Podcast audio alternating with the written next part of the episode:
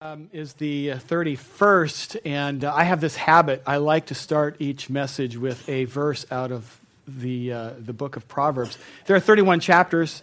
There are 31 days in any given month at the most, so I always pick one out of the date. So today being the 31st, I picked Proverbs 31, verse 8. Speak up for the people who cannot speak for themselves, protect the rights of all who are helpless. Today is the, um, the second in a two part series on the topic of resurrection. And I believe that the resurrection of Jesus is the most important event that has ever happened in human history. And yet, I am also going to make a case today that, um, that, that the resurrection and Easter has nothing to do at all with religion. Nothing at all. It's actually a way bigger deal than that. And Easter is about the only time um, that, understandably, that people ever talk about tombs right? Have you ever noticed that? You don't sit down at the cooler or at, at Starbucks, hey, let's talk about tombs. You will never see a $300,000 30 second ad at the Super Bowl about tombs. Just not going to see it.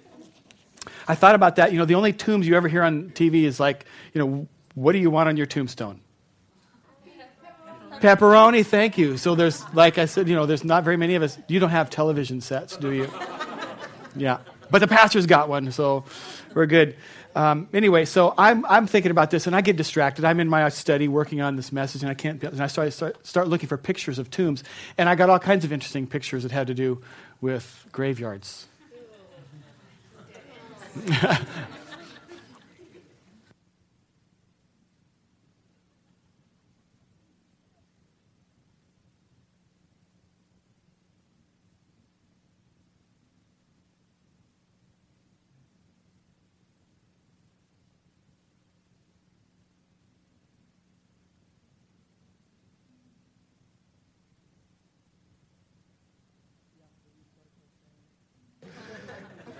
Go with that one. And now this one's kind of needs a little bit of an explanation. My son Ben is a rabid Mariners fan, and he has strong feelings about the Yankees. He believes that this is the perfect idea. We could just bury the entire team and put them underneath this tombstone. And go ahead and do this with it, right? So, but there's one other thing that I always think about when I think about cemeteries, because there's something true of cemeteries everywhere. Rachel? Yes, thank you very much. In case you didn't hear that, people are dying to get in there. And there's this law of the universe daughters laugh at their father's stupid jokes. And that one for us has been going back for years and years. In fact, we have a contest if we're driving past the cemetery. Hey, Rachel, see that cemetery? Yeah, Dad. People are dying to get in there. So, and, and so I'm looking at all these pictures. Thanks, honey. You can do whatever it is that you were going to do. I, I, I, want her to say and, and, and see if she would remember. So I guess that's a stroke tally in your column, but I'll catch up anyway, as I was looking at all these pictures, I found the coolest picture. And this is from the Holy Land, and it's really, really unusual to us, but not so unusual in the Holy Land. And you'll notice here there are some tombs, and um, this is along a roadside. Now, this is obviously not one of the regular tourist stops in the Holy Land. You see no area there for tickets, there's no place for buses to pull over, there's no crowds there, there's no lines. It's just a authentic carved out of the rock tomb. And uh, it's amazing for a lot of reasons. Now, th- these are scattered around the countryside there, and yet here you see one with a big round stone ready to go in there. And you probably cannot see this from where you're sitting, but at the base of that big stone, there's an, actually a little trough, and it's the width of the stone, and it's downhill from where it's sitting now to the front of that door, that tomb, that tomb entrance. And so to seal the tomb, they would simply roll that stone and it would go downhill and park in a little spot that would drop in and, and, and, and would stay there. And so you can guess, I don't know how much a stone like that weighs. It's got to be, you know, a couple of tons, thousands of pounds anyway. And uh, um, yet, because of the design, very easy to seal a tomb. But because of the design, very, very difficult to open up. In fact, I think uh, for a tomb like that to open up, it would take a team of horses actually to pull it open. You also can't see on this one, there's a metal band around it because as o- over the last hundreds and actually literally thousands of years, people have seen these big stones and thought, oh, that's kind of cool. I can use that stone. And most of them have been stolen, so now the government puts bands around them, metal bands, and they secure them so that they don't walk off somehow. And, um, but, you know, I saw this picture and it did something for me besides the fact that it's interesting You know, it's right there on the roadside. Not only is it interesting to look at, it kind of helped. I mean, it just it just took my attention away from the story of Easter to the degree that sometimes Easter could kind of come across and it, and it sounds maybe like a fable or a fairy tale. But a picture like this shows this is how they actually buried people. There it is, weeds growing around it. You know, they didn't have a highway at the time that it was built, I'm sure. But it's, this is how they buried people. This takes the story of Easter from, from maybe um, a little bit, it, it, brings it into the, the, the, the category of history. And, um, you know, I, I, it's a reminder for us that there's actually nothing religious about Easter. It's about something that actually happened, it's about an event. It's not a story about religion. And, and, and, and at Easter time, we don't celebrate a teacher, we don't even celebrate his teachings. Do you know that? We don't celebrate religion, we don't celebrate a philosophy. And maybe this is new information to you. We celebrate an event that actually happened on the earth. We believe that a man literally decided to get out of the grave and walked out of a tomb. Which means that Easter is way better than religion. It goes way beyond religion. There's nothing really religious about Easter at all. Now, I want to lay a little bit of groundwork before we get into Scripture today uh, on the topic of religion in general. If you took religion classes either in high school or, or college or even just a section when you probably were taught that, that religion or world religions grew up in the gap that exists between the unexplainable and the undeniable. Something undeniable would happen. The seasons would change. That's undeniable. The weather would change. That's undeniable. But how come? Why did it happen? What made the seasons change? Unexplainable. The weather would come, the weather would go. Crops would grow, crops would die. Locusts would come some seasons, other seasons they didn't. We would have victory sometimes in battle, other times we wouldn't. Why? What would make the difference? And these unex- unexplained questions would happen. And in the gap between what was undeniable and unexplainable, religion was born.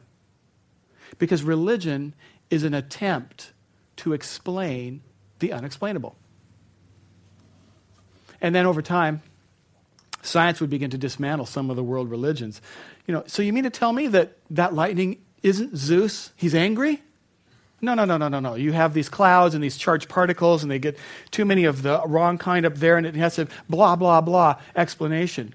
Oh, so Zeus isn't mad at us? No, no, no. It's just weather pattern. It's just really, really weather. weather it's just a weather system, and, and you don't have to worry. And science began to dismantle uh, religion because religion is an, an attempt to explain the unexplainable. Then we discovered germs. You mean to tell me she's not demon possessed? No, she's got a germ. So he's not under a curse. We don't have to go find a witch doctor to reverse the curse. No, no, no, no, no. Give him some antibiotics and some water. Let him have some rest. In a couple days, he's going to be fine. Oh, oh, okay. Religions are often born and fueled within that little gap between what's unexplainable and undeniable. Religion is an attempt to answer big, unanswerable questions sometimes, like, like this one What happens when we die? Great question. A wonderful question, and religion wants to try to answer that. Another one is why is there anything? Do you ever think about that? If you have, you're kind of you know weird like me because I think those kinds of things. But religion tries to answer. Sorry, did I just call you weird? That's the way to make friends and influence people. You insult them with a microphone. and big questions. And those big, unanswerable questions are really, really fertile soil for religions to pop up. And then the religions that they do pop up in that gap between questions and unanswered questions because, and there's a reason, and this is true of all people. It's true of me, it's true of you, it's been true of all people forever. And that's, here's what's true about us we don't like the answer, nobody knows. Hmm, it's a mystery. We don't like that answer. If you go to the doctor and you've got an issue, and the doctor looks you over and he goes, hmm, never seen that before, it's a mystery. You're not going home satisfied. You're going to go find another doctor. And you'll hunt and you'll look and you'll go to some, you, you, will keep going until somebody gives you an answer that's wearing a white coat. No fact that I got a white coat on today. It has nothing to do with my example. But you'll keep going. And sometimes you'll come home and, you know, the next morning you're standing in front of a mirror, patting your head and hopping on one foot, humming. And your husband says, What are you doing? Well, the doctor said I should do this to fix it. I mean, it's goofy, right? I made an example. People will hold on to the goofiest things because we got to have an answer. And so we'll hold on to things that are goofy. And that sometimes falls over into the regions of faith and religion. We, there are people with some pretty goofy things they hold to. I mean, right in our own community. I mean, I don't want to spend a lot of time talking about goofy things, but if you go to Yelm, you're going to you're going to be around some people who have some pretty goofy concepts about. Um, there are, there are, but not even. You don't even have to go that far. In your own neighborhood, there are probably people that you know that just hold on to some pretty goofy things. We have to have our answer, and so we'll hold on to them. And you know, we just we just we just want to have the answer, and that's what drives religion. And that's why Easter is so non-religious. There's nothing really religious about it because Easter is about is not about trying to explain the unexplainable, trying to answer the unanswerable. In fact, the very first century back when all of these events of Easter happened, the Jews already had answers to the unanswerable. They already had explanations for the unexplainable. They weren't looking for answers or explanations. Easter is not an attempt to answer a question or explain something. Easter is about an event, something that actually happened, which means Easter isn't religious really at all. Christianity um, was birthed, and it, it, was, it was not a movement around somebody's teachings. It wasn't. It, it, it's not a new answer to questions that hadn't been answered before. It's not. It wasn't because a bunch of people decided, "Hey, let's let's band together and start a new way of thinking." None of that's associated with the birth of Christianity. None of that. And the other thing, um, and, and, you know, the, the, the, birth of Christianity, although it wasn't centered around those things, it, it was born the day something happened on the earth in a city that you can actually go buy an airplane ticket and fly there and look at the place tomorrow if you wanted to. It's about an actual event. There's one other thing that's kind of unusual about Easter and, and, um, and the resurrection. Nobody, nobody was expecting a resurrection.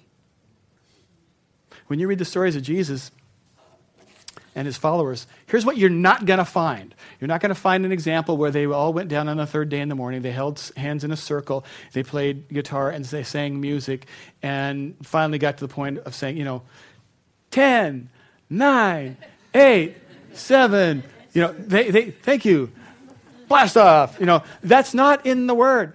In fact, the, the story of, of the resurrection is written by Jesus' followers. And you know what they say about themselves? After Jesus died, they said, We scattered. We lost hope. We lost faith. None of them, none of them were expecting a resurrection. And now that you've seen a picture of one of these stones, you realize that's not some casual endeavor just to go ahead and pop that stone over and move it out of the way. I mean, this is not the story of a couple of women and their kids going out for a picnic and saying, hey, why don't we open that up and look inside there? No. In fact, you know, the scripture says that when the, when the apostles heard that, uh, that what had happened, their reaction was this What? I mean, they were not expecting a resurrection. Luke 24 12 says, basically, it says, they were amazed at what had happened. You know, they just weren't expecting this. You'd think that these leaders had been formulating a plan. Okay, things have gone really bad the last few days. Um, Jesus has died, but we can't let this thing die. And um, so, you know, you'd think they had been planning, like, no, they lost hope and they scattered.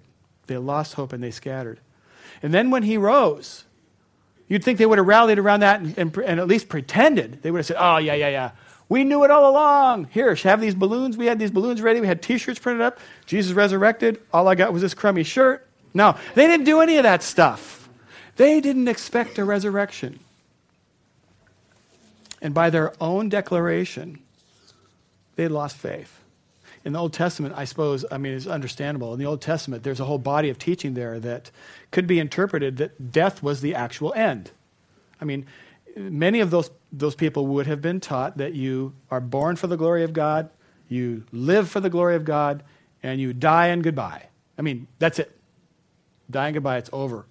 So nobody was expecting a resurrection, not even his closest followers, even though he had told them he would rise.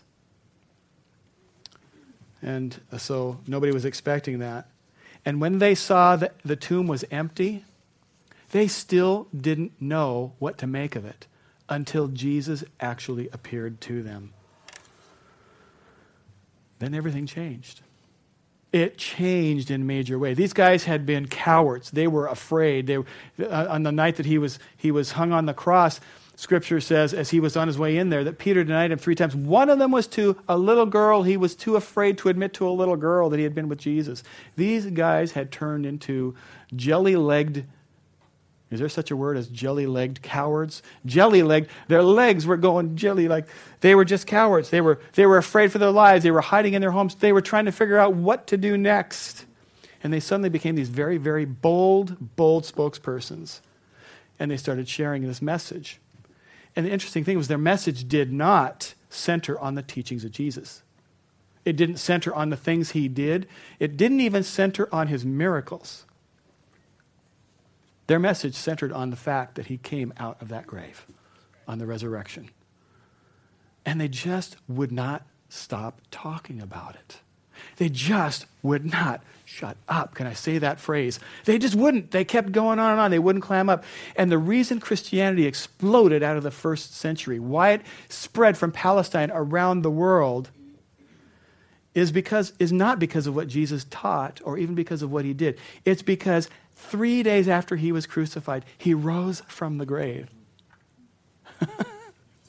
and as we peek into the book of Acts today, which tells us what happened you know, immediately after the resurrection, I want you to kind of watch for detail. Because you'll see that these stories are not written like a fable or oral tradition or um, you know, a fairy tale. This is written by people who were there, who were in that vicinity when all these things happened. And uh, so this is just a few weeks after the resurrection, and we pick it up in Acts chapter 3, verse 1. One day, Peter and John were going up to the temple at the time of prayer at 3 in the afternoon.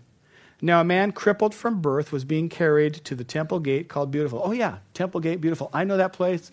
We've had picnics there. Uh, my family knows. I know the Temple Gate called Beautiful very well. Okay, where he was, was put every day to beg from those going into the temple courts. When he saw Peter and John about to enter, he asked them for money. But Peter looked at him, and, as did John. Then Peter said, Look at us. Here, make eye contact. So the man gave him his attention, expecting to get something from them. Then Peter said, Silver or gold I do not have, but what I have I give you. In the name of Jesus Christ of Nazareth, walk. Now, anybody walking by at that point and, and overhearing that, hearing the name Jesus Christ of Nazareth, they knew exactly what these two guys were talking about. I mean, th- this had caused quite a stir in the city. So they knew exactly. They go, oh, yeah, wasn't that that guy that crucified? Wasn't there like a really a big storm that day and things got really dark? I think I heard something about that. And so they knew exactly this was not some unknown guy. And what was going on, this conversation was within walking distance of where these events had happened. Verse 7 Taking him by the right hand, look at that detail, by the right hand, he helped him up, and instantly the man's feet and ankles became strong. He jumped to his feet and began to walk. Then he went with them into the temple courts, walking and jumping and praising God. Now, which was a bit unusual during the hour of prayer in the temple. People were quiet, they were being respectful of each other. And so it was, and here's this guy hopping and skipping, you know, making a, he's got happy feet. I would have happy feet if it was the first time I ever used them. Verse 9 When all the people saw him walking and praising God, they recognized him as the same man who used to sit begging at the temple gate called Beautiful. And they were filled with wonder and amazement at what had happened to him. They're used to seeing this guy at the top of his head. They walk in the gate. Here's this guy sitting on the ground. I know what the top of your head looks like. That's what your eyes look like. Finally, they're seeing him face to face. He's, he's, I know you. Aren't you that? What's the deal? And they see, they see this fruit of this miracle. And, and they're amazed. Verse 11 While the beggar held on to Peter and John, all the people were astonished and came running to them in the place called Solomon's Colonnade. That's another detail. It's a real place. It's, you know, is this really happened? As if the author is saying, check it out for yourself. Now, um, verse 12. When Peter saw this, he said to them, because now a crowd is getting uh, gathering around them. Men of Israel, why does this surprise you? Why do you stare at us as, as if by our own power or godliness we had made this man walk? And now Peter reaches back to what these people knew, what they were taught since they were little boys and little girls. And he says, verse 13, the God of Abraham, Isaac, and Jacob, the God of our fathers. This isn't something new, he's saying, okay? This is not some new religion and we're not trying to start something new here. This is the same God you already know. He's tying now Jesus to the God that they all know, and um, and he's about to start start talking to them, and he's introduced Jesus' name into this equation. And you might think, you know, okay, so what? Where's he going to take it from here? What could he do? There's lots of good things. You know, he he could say, Well, Jesus taught us to love our neighbors, or he or or he could have taught, you know, blessed are the peacemakers. And there's a hundred different directions that they could have gone with this, but they didn't do that. He goes right to the issue that is the make it or break it topic for everything they believe. And then he mashes down on the gas pedal. I love this. Verse 13. The God of Abraham, Isaac, and Jacob, the God of our fathers, has glorified his son, his servant Jesus. You handed him over to be killed, and you disowned him before Pilate, though he had decided to let him go. You disowned the holy and righteous one and asked that a murderer be released to you. You killed the author of life, but God raised him from the dead. Now, don't miss this part. We are witnesses of this. Here's what Peter and John's message is we don't simply believe something, we actually saw something. We aren't simply followers of Jesus, we're eyewitnesses to this stuff that happened. The resurrection, we saw it. We're not simply believers of what he taught. We're not simply people moved by his moral example. We're followers and believers in Jesus because we saw him die. We saw them bury him, bury him in the tomb, and we saw him living again. He's risen from the dead. You want to know what we're about? They're saying? We're all about a risen Savior. We're all about a risen Savior. And all of this that was going on happened within walking distance of Calvary, walking distance of the tomb, within just weeks of when it took place. Bless that little sweetie. How precious is that? I want to hold her, but I'm busy, but later, okay? so all of these things are going on, and it's right in the middle of where all of these events had taken place. And these guys are saying, hey, we're not believers in something that was taught. We're telling you what we saw, and we're never going to be the same. That same Peter and John who had cowered in fear when Jesus was crucified suddenly have this kind of new courage, this new boldness. And that boldness is not centered around Jesus' teachings. And it's not centered around his personality, it's centered around an event that we celebrate on Easter. And they're not trying to explain the unexplainable, they're not trying to answer the unanswerable, they're not trying to launch a new religion. In fact, they very clearly tie him back to the same God that these people had been worshiping for centuries because something had happened and changed everything. He had risen from the dead. Story continues. It's later that same day, Acts 4, starting in um, verse 1. The priests and the captain of the temple guard and the Sadducees, the group that thinks that once you die, it's over with, came up to Peter and John while they were speaking to the temple. They were greatly disturbed because the apostles were teaching the people and proclaiming in Jesus the resurrection of the dead. These guys just wouldn't be quiet about the resurrection, okay? And, and you know, the, the, their opponents who didn't want to hear it, they're saying, hey, you know, Jesus taught about taxes, do that. Or Jesus taught about, you know, love, do that one. Or tell the one where the, where the, the son leaves, but his father loves him anyway. Do one of those. And those guys are saying, no way, you're trying to change the subject. None of those things are the point. The point is the resurrection. Verse 3 They seized Peter and John, and because it was evening, they put them in jail until the next day. But many who heard the message, what message? The message of the resurrection. Many who heard about the resurrection believed, and the number of men, in this case, the tradition was to count the men, so this number does not include women and children. The men grew to about 5,000. Do you know why Christianity catapulted out of the first? Do you know why Christianity moved around the world from Palestine and, and has passed through all of these centuries? It's not simply because of the teachings of Jesus. It's because in Jerusalem, within walking distance of the events themselves, it, thousands and thousands of Jewish people who were witnesses of it chose to believe because of what they had seen. And that included people who were responsible for convicting him and crucifying him. It wasn't because of the teachings of Jesus, it was because they believed he actually rose from the dead. That day, they believed that Jesus was the resurrected Savior, the Messiah. And that's powerful because that does explain something that's unexplainable. And it has nothing to do with religion and everything to do with history. Why are we a couple thousand years later, you know, celebrating these accounts, changed by the Spirit of God? It's not simply because Jesus came from God, because he was a wonderful teacher, because he taught life changing. Other people did those things. It's because he rose from the dead. Okay, so the story concludes, verse 5. The next day, the rulers, elders, and teachers of the law met in Jerusalem. Now, listen to the detail here. It's almost as if these authors are saying, hey, check this out. These names that we're going to read now, you can Google them. Okay, these are, you can check them out yourself. Verse 6 Annas the high priest was there, and so were Caiaphas, John, and Alexander, and the other men of the high priest's family. They had Peter and John brought before them and began to question them By what power or what name did you do this? When they say by what name or power, they're talking about healing the lame man. How did you do this? Whose name did you invoke?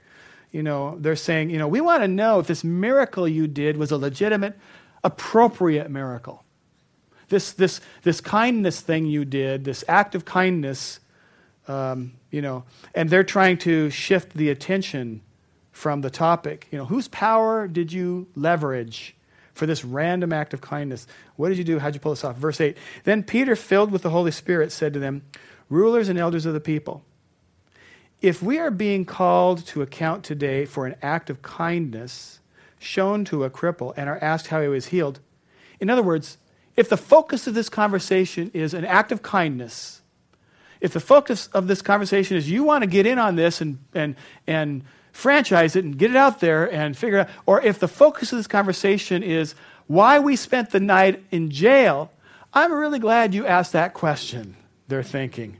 I'm going to explain to you exactly what happened. Verse 10 Then know this, you and all the people of Israel. It is by the name of Jesus Christ of Nazareth, whom by the way. You crucified. Have we covered that? But whom God raised from the dead, this man stands before you healed. At the risk of their life and their liberty and everything that they held dear, they just would not stop talking about the resurrection. Not the things Jesus did, not the things Jesus taught, but his resurrection from the grave. Now, and their point, and their point, other than that this historical thing had happened, their point for those of you who get so frustrated with us Christians because we're so narrow, because when we pray over things, we're not content to just say, you know, in God's name. We have to always throw the name of Jesus in there. We have to say, in Jesus' name. And because you think we're intolerant, and we're not, or you think we're angry, and we're not all angry. There are some that are angry, but we're not all angry. Okay? For those of you that just think we're too narrow, why and why can't we just be more open-minded? Here's why. Verse 12. Salvation, these guys said. Under the Spirit, under the power of the Holy Spirit. Salvation, they said, is found in no one else. Oh, but that's so narrow. Hold on a second. Pete's not done here yet. For there is no other name under heaven given to men by which we must be saved. Here's their point. Here's their deal. The reason they can't clam up, the reason they can't stop talking about the resurrection, the reason they keep bringing this up is that no one has ever done this before. If you'll go ahead and give us a list, you know, they could have said, if you want to go ahead and give us a list of all the people in history who have made a prediction about their death, and their resurrection, and then they've pulled it off, okay, we'll put all those names on a list and we'll randomly pull a name off there and we'll just go ahead and put our trust in one of them. Because, frankly, I'd like to resurrect someday. This is Terry talking. I want to resurrect someday. I, I, I want to see loved ones someday. I, I, I want to know what happens after I, I want to know those things. I, I would like some confidence in what I believe about God in heaven. And no one else has ever brought us that kind of confidence. No one else has ever been able to predict their own death and their resurrection but Jesus Christ. So consequently, there is no other name under heaven or on the earth by which we have the confidence in our relationship with God other than Jesus. And he didn't just simply come to the earth to shape us, but he came also to prove his authority over life by overcoming death. So Peter and John say the point of the story, the point of healing this lame man, the reason we can't stop talking about Jesus is that he's one of a kind. He's in a category all of his own. There's no other name that brings with it the weight, the gravity, the promise, the peace, the assurance, except the name of Jesus Christ of Nazareth. That's why these guys who had been cowering in fear found this boldness to come right into the epicenter of Judaism and proclaim that Jesus Christ is the Son of God. So here's how the whole thing ends, verse 13. When they saw the courage of Peter and John and realized that they were unschooled, ordinary men, they were astonished and they took note that these men had been with Jesus. They were so amazed by their boldness and their courage. And that's why the resurrection is such a big deal. That's why Easter isn't about religion, it's about an event pretty big one because it changed, that event changed everything. And here's the best part about this as it relates to you and as it relates to me.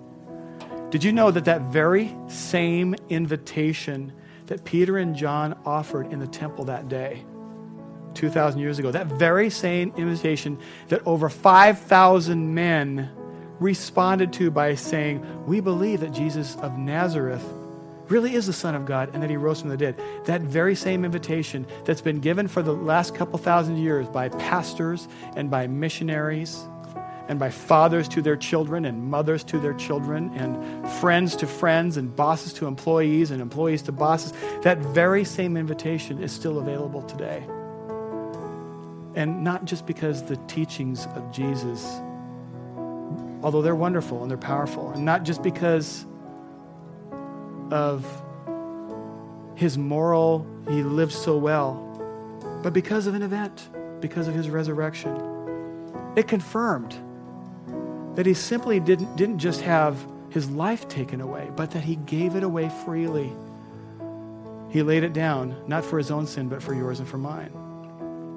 And you know, anybody can claim anything they want to and then associate it with their death. But it's only when a person actually, literally raises themselves from the dead that they confirm they have true authority over life. Life now and life after we die. I want you just to just take a minute and um, let the Holy Spirit minister to you over as you hear this song.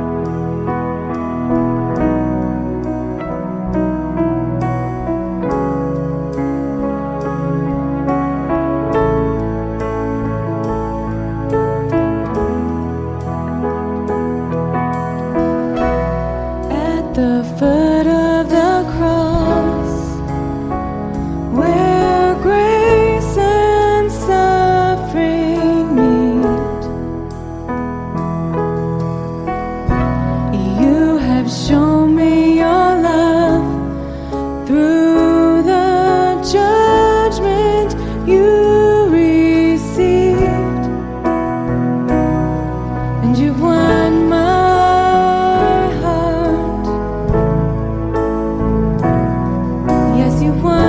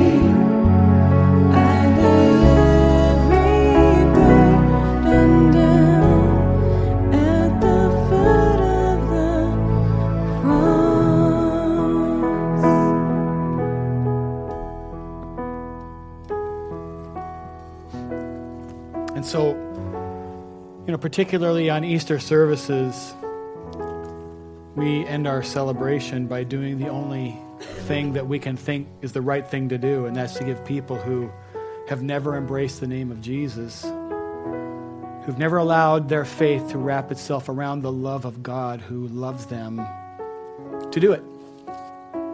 Because we believe that as exclusive and as narrow as this seems to be, we believe that there is no other name under heaven by which you must be saved.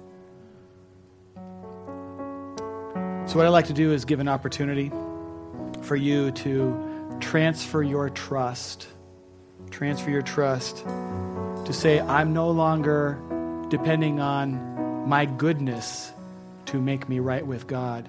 That's an impossible quest. No one can, can be successful doing that. I'm no longer going to trust in my church attendance to get me to God. I'm never, no longer going to trust in giving to get me to God. I'm no longer going to trust in my prayers or, or my attempts to be good, my intentions. I'm transferring my trust to the name of one who is trustable, one simple person, and that's Jesus Christ. You see, there's nothing religious about Easter. It's all about an event, an event that changes everything. Now, as I've been talking about this, if there's something in your soul that's maybe a little bit tensioned and you feel like, wow, I don't want to join a church, I'm not asking you to join a church. And that thing in you is going, I, I know there's something to this. I need to make I need to have peace with God. I need to know if I die tomorrow, what eternity holds for me, and there's a way you can do that, and that is to establish your relationship with God based upon what He did for you rather than what you think you can do for Him. There's no other name given to men whereby we must be saved other than the name of Jesus Christ. So if you're feeling that in your heart, what that is, that's the Holy Spirit. It's not your conscience, that's the Holy Spirit talking to you saying, Come on, I want to save you. I really believe that, and I, the word says that the Lord loves all of us and doesn't want anyone to perish. That's why he sent his son. It's as, as, almost as if Jesus stands in front of the gates of hell and he says, No, do not go in there. And you have to walk past Jesus to get into hell. You have to do it intentionally. It's a free choice and it's a free gift. I encourage you just to settle this once and for all with the Lord. If you've never done it, probably most people in this room have. I'm going to pray a prayer. I'm not going to call anybody up up here and embarrass you or single you out. But I'm going to pray a prayer. And if you want to respond and get this right with the Lord, this is the time to do it. It's something that you just pray, and and uh, I'll lead the prayer. You can pray it in your heart. You don't have to say it out loud or you can say it out loud like some people do. You can change the words to make it more comfortable for you. The point is that you transfer your trust. You choose it, and you just, it's the decision you make to receive the gift, to receive the gift of the empty tomb, to receive that gift. And I just want to say also to you the word says that if you believe with your heart and confess with your mouth, you'll be saved. That doesn't mean you stand in front of a church and confess it, but you should tell someone. There's something about testifying about it with your mouth that, that makes it complete. There's something, something that the Lord knows about us that says, believe it in your heart and confess it with your mouth. So tell somebody and do it today if that's you. So let me pray with you. Heavenly Father, I believe that Jesus is your Son. I believe that when He died, He died for the sins of the world, which also includes me. I believe He died for my sins, and I receive Him as my Savior. I transfer all of my trust to Him, all of my confidence to Him. I'm no longer trusting in my background or the fact that my parents took me and had me baptized. I no longer trust in my church attendance or my prayers. I trust in Jesus alone to save me. Lord, forgive me of my sin. Receive me into your family. Thank you, Lord, of the assurance and peace that can be mine now forever. These things I pray in Jesus' name. Amen. Amen. Now, listen, if you've opened your heart, if you've made that